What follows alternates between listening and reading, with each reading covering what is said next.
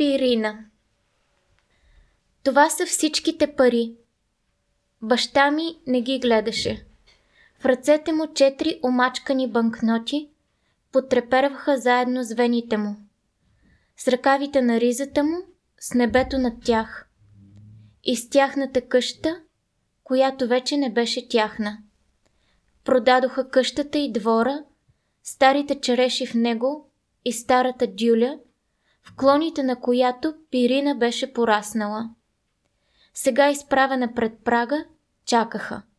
Пирина, двете й сестри и майка й с старата сламена капела не хлупила сякаш цялото слънце върху главата си.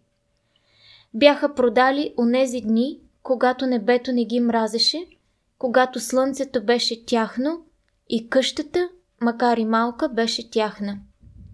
Парите в шепите на баща ми нямаше да стигнат да платят и плюят над камиона, за да закара по къшнината им съборетината на покойната им баба.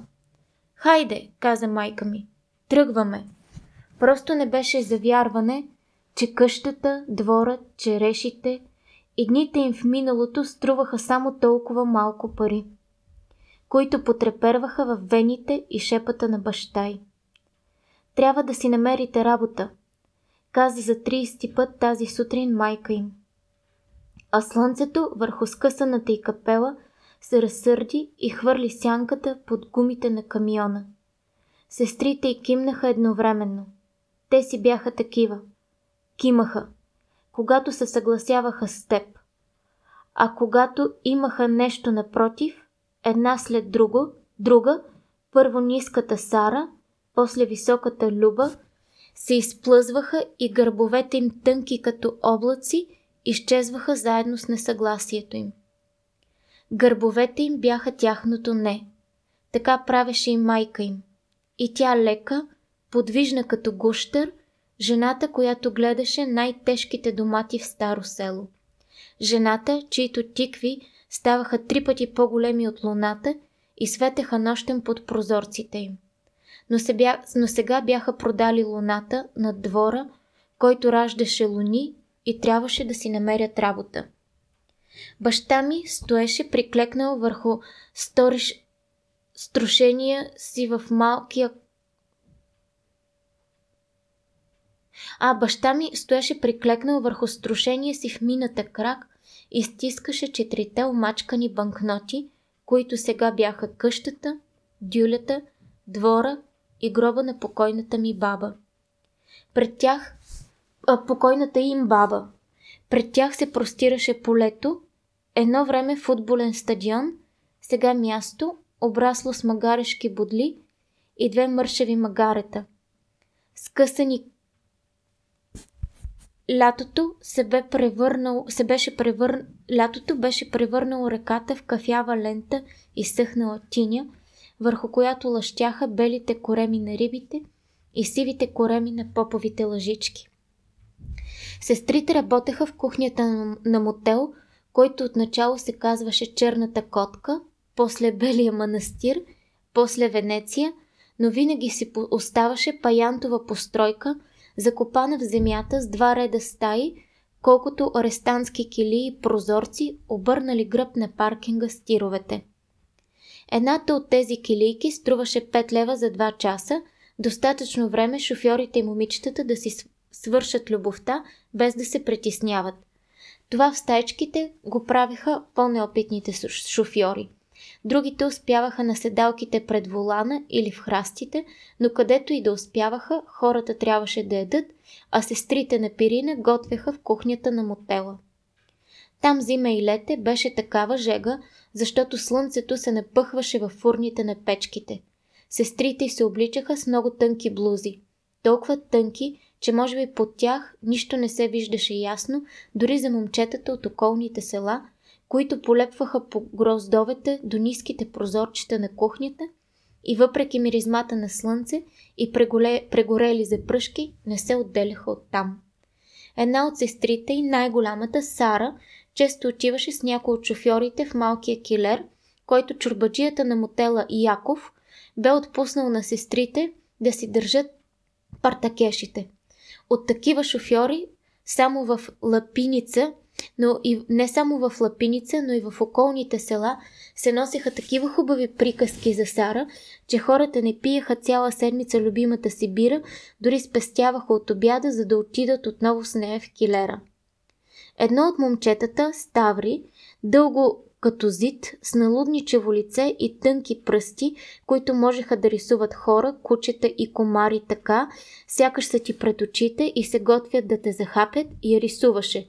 То лицето на Сара, то приказните неща под тънката и блуза, върху консервени капачки, върху коти от цигари и салфетки, понякога върху тухли, които зидаше по строежите на целия окръг, за да си изкарва хляба.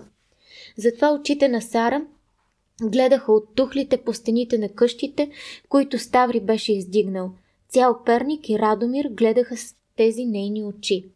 Сара, като всички в къщите, като Сара, като всички в къщата им, с много луни в бостана, беше мълчалива като истинска луна, с гръб и гърди от облаци, заради които момчетата дори от Кюстендил идваха и вместо бира пиеха вода и я гледаха.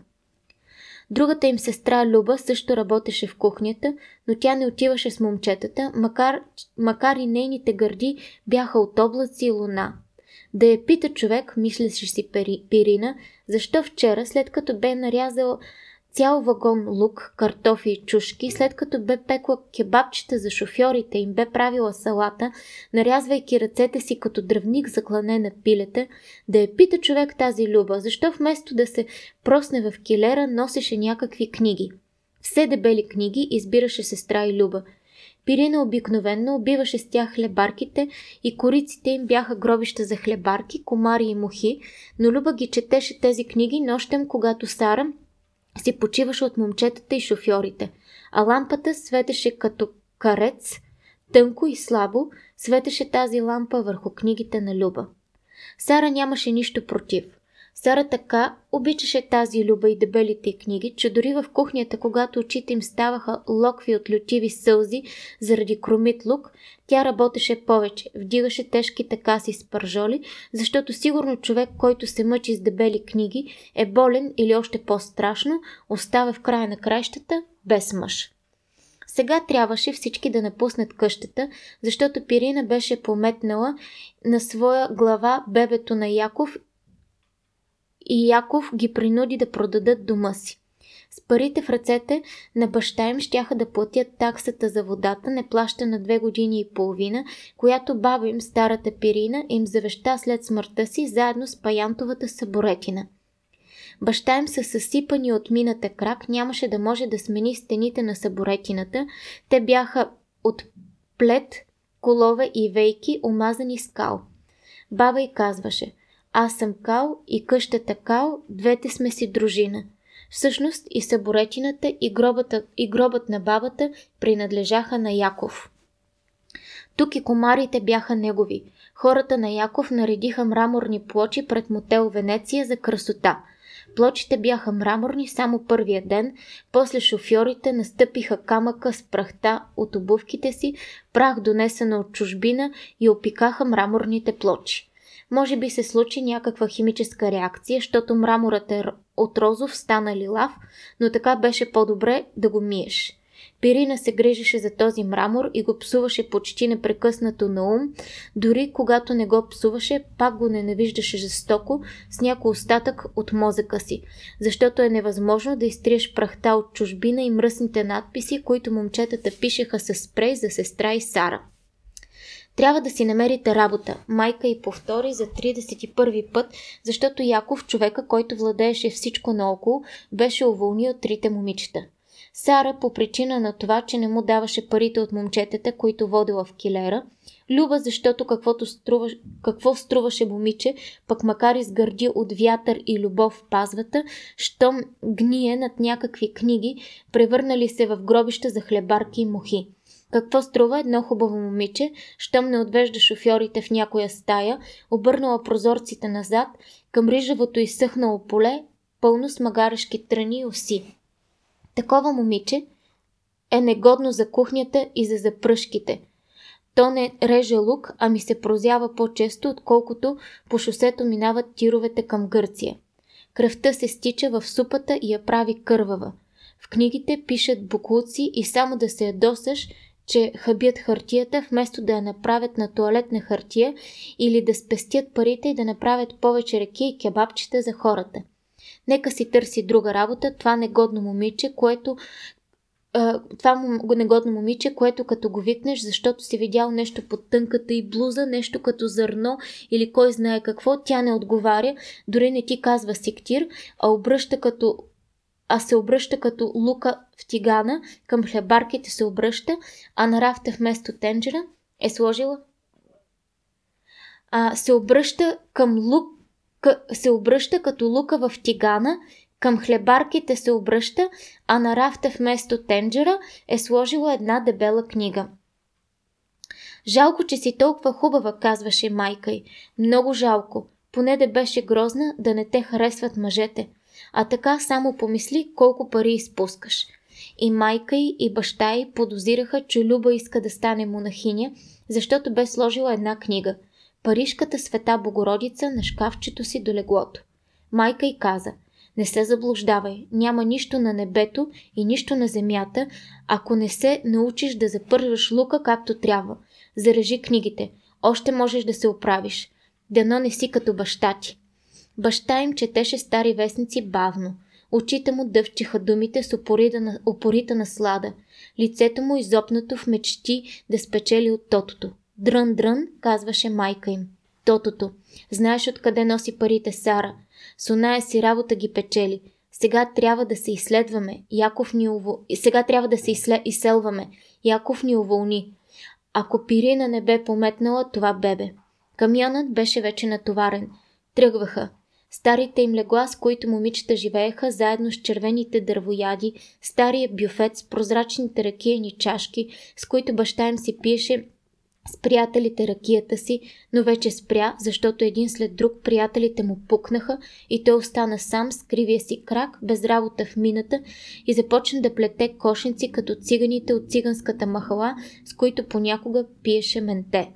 Сега имаха само четири банкноти, лято, стара покъшнина и три хубави момичета, за които бащата, пък и майката се страхуваха – Ах, ако Пирина не беше пометнала това бебе на Яков.